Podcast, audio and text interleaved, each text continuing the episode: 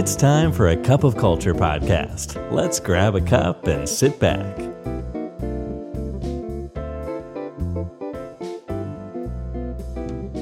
สวัสดีครับ ได้เวลาจิบกาแฟคุยกันเรื่องวัฒนธรรมองค์กรกับราคาบอก culture อีกแล้วนะครับ วันนี้แก้วที่ 363 อยู่กับผมทอมนัทวุฒินะครับ สวัสดีคุณผู้ฟังทุกท่านนะครับ ก็ไม่นานมานี้เนาะเรามีข่าวใหญ่ว่าอีลอน มัสเนี่ย ประกาศให้พนักงงานเทสลาทุกคนกลับเข้าออฟฟิศ โดยถ้าเกิดใครไม่กลับเนี่ยจะเป็นการขอลาออกนะครับ ซึ่งก็เป็นหนึ่งในอีกหลาย ๆ องค์กรในกลุ่มเทคที่มีนโยบายไปแนวทางเรื่องของการไม่เห็นด้วยกับการ work from home นะครับ ที่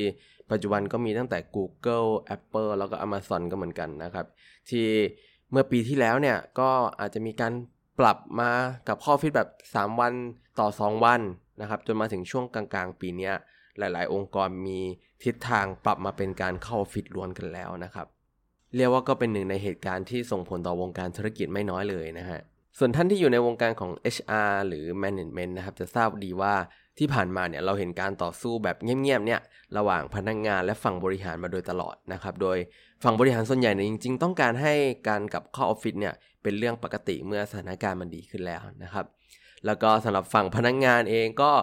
มีผลสำรวจหนึ่งที่พบว่าพนักงานในสหรัฐกว่าครึ่งหนึ่งนะครับ พร้อมที่จะลาออกถ้าเกิดต้องกลับเข้าออฟฟิศตามเดิม ซึ่งนั่นก็ทำให้เป็นที่มาของมาตรการการประนีประนอมหลาย ๆ อย่างนะครับ รวมไปถึง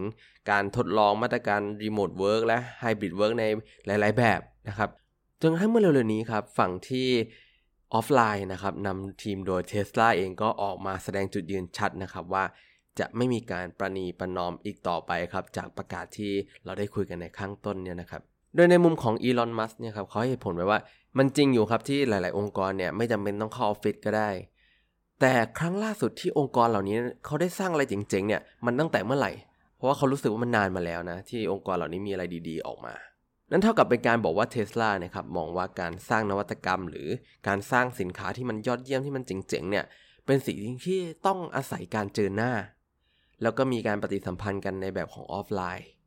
ซึ่งอีลอนมัสเองก็ได้อธิบายเพิ่มเติมว่าตลอดเวลาที่ผ่านมาแล้วก็หลังจากนี้นะครับเทสลาเนี่ยจะสร้างผลิตภัณฑ์ที่มันยอดเยี่ยมกว่าองค์กรไหนๆในโลก แล้วการทำแบบนี้มันไม่สามารถเกิดขึ้นได้ผ่านการวิดีโอคอล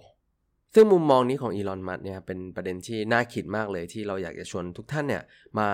พูดคุยกันในวันนี้นะครับ เพราะจริงอยู่ครับที่ที่ผ่านมานวัตกรรมเปลี่ยนโลกทั้งหลายแหล่เนี่ยมันถูกคิดค้นผ่านการรวมตัวกันของคนเก่งๆ บนโลกที่มันเป็นโลกแห่งความจริง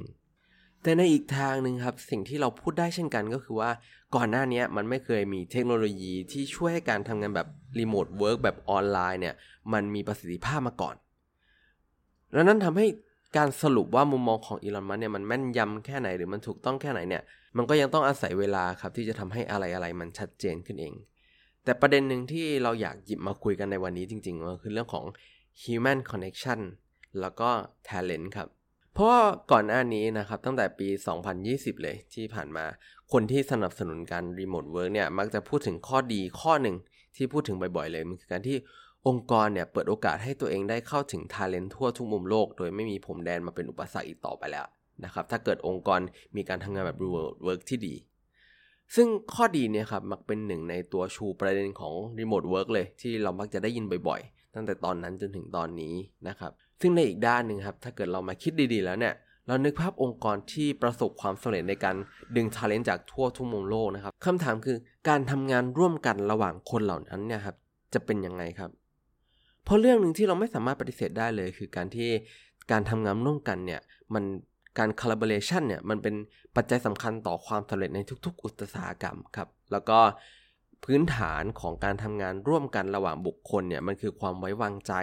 แล้วก็ human connection หรือว่าปฏิสัมพันธ์ ความสัมพันธ์ระหว่างกัน แล้วในสภาพแวดล้อมที่ทีมงานเนี่ยไม่ได้มีโอกาสมากนักในการที่จะพบปะ ไม่ได้มีโอกาสในการที่จะมีปฏิสัมพันธ์กันโดยตรงเนี่ยครับ ประสิทธิภาพการทำงานร่วมกันเนี่ยก็จะเป็นข้อจำกัดหนึ่งที่มันส่งผลต่อความสำเร็จขององค์กรด้วยนะครับ แล้วพอเราพูดถึง Human Connection เนี่ยครับในด้านวัฒนธรรมองค์กร มันก็เป็นส่วนสำคัญนะครับที่การทำให้วัฒนธรรมองค์กรมันประสบความสำเร็จ แล้วการที่เราเสียสละสิ่งนี้เพื่อแลกกับการดึง Talent ที่ไม่ได้เป็น local talent นอกพื้นที่เนี่ยมันเป็นการสื่อสารกับพนักงงานด้วยนะครับว่าเราให้ความสำคัญกับอะไร กันแน่ระหว่าง talent กับ culture ที่ยกตัวอย่างแม้แต่องค์กรที่เน้นเรื่อง talent เน้นเรื่องของ performance มาก ๆ นะครับ อย่าง Netflix นะครับเขาก็ยังมีนโยบายที่เรียกว่า no brilliant jerk policy นะครับ คือนโยบายที่ว่าเขาจะไม่ทนกับคนที่ไม่ว่าจะเก่งแค่ไหนความสามารถมากแค่ไหนก็ตามเป็นที่ต้องการมากแค่ไหนก็ตามนะครับ เขาจะไม่ทนกับคนคนนี้ ถ้าคนนั้นเนี่ยมีพฤติกรรมที่ขัดกับวัฒนธรรมองค์กร ซึ่งแม้ว่าวัฒนธรรมองค์กรนะครับมันจะเป็นสิ่งที่สามารถเกิดขึ้นได้ในสภาพแวดล้อมแบบรีโมทก็ตามนะครับในรูปแบบที่มันอาจจะแตกต่างไปจากเดิม หรืออาจจะมีข้อจำกัดบางอย่าง แต่มันเกิดขึ้นได้ครับแต่ทั้งนั้นนี้องค์กรที่เน้นเรื่องของ performance องค์กรในระดับแนวหน้าเนี่ยอย่าง Tesla ที่เขาเน้นเรื่องของประสิทธิภาพ เน้นเรื่องของการสร้างผลิตภัณฑ์ที่มันเจ๋งๆมากๆเนี่ยเป็นเรื่องที่ไม่สามารถยอมรับความเสี่ยงนี้ได้เลยครับ เพราะว่าจริงอยู่ที่คนเก่งๆนะครับ แม้ว่าออนไลน์ก็สามารถทำงานได้เต็มที่เต็มประสิทธิภาพนะครับ แต่ในมุมมองของการสร้างนวัตกรรม และผลงานที่มันเปลี่ยนโลกได้จริงๆเนี่ย องค์กรในกลุ่มเทคโดยเฉพาะเทคยักษ์ใหญ่นะครับ ยังมองว่าเป็นเรื่องที่ต้องอาศัยตัวแปรในด้านของปฏิสัมพันธ์กันอยู่ หรือก็เป็นสิ่งที่คุณ Hubert Joly ของ Best Buy นะครับใช้เรียกสิ่งนี้ว่า Human Magic ครับ โดยช่วงสุดท้ายของโควิดนะครับกำลังพาเราเข้าสู่ จุดเริ่มต้นของจุดเจ็บของศึกออนไลน์ปะทะออฟไลน์นี้นะครับ โดยข้อโต้เถียงกันระหว่างองค์กรแต่ละรูปแบบเอง หรือภายใน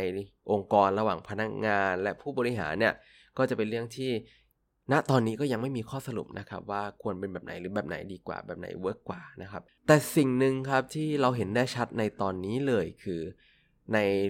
กลุ่มขององค์กรชั้นนำนะครับโมเมนตัมเนี่ยกำลังตกเป็นของฝ่ายออฟไลน์ และแม้ว่าสุดท้ายนะครับ องค์กรแต่ละรูปแบบเนี่ยจะมีวิธีการทำงานที่แตกต่างกันได้แน่นอนครับ แล้วก็มีรูปแบบที่อาจจะไม่เหมือนกันเลย หรือว่าบางแบบอาจจะประสบความสำเร็จแตกต่างครับ แต่ไม่ช้าก็เร็วครับ เราจะได้ข้อสรุปว่าองค์กรที่ประสบความสำเร็จ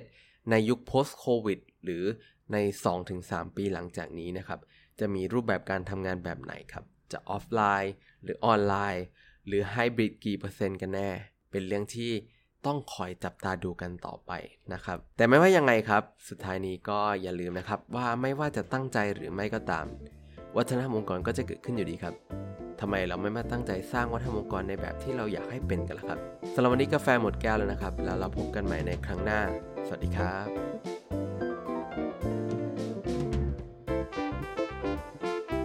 And that's today's Cup of Culture. See you again next time.